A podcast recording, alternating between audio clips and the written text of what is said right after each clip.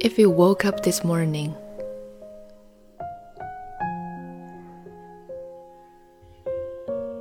if you woke up this morning with more health than illness, you are more blessed than the million who won't survive the week.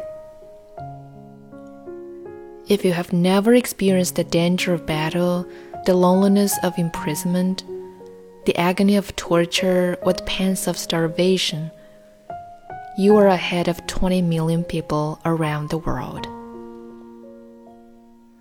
If you attend a church meeting without fear of harassment, arrest, torture, or death, you are more blessed than almost 3 billion people in the world. If you have food in your refrigerator, clothes on your back, a roof over your head, and a place to sleep, you are richer than 75% of this world.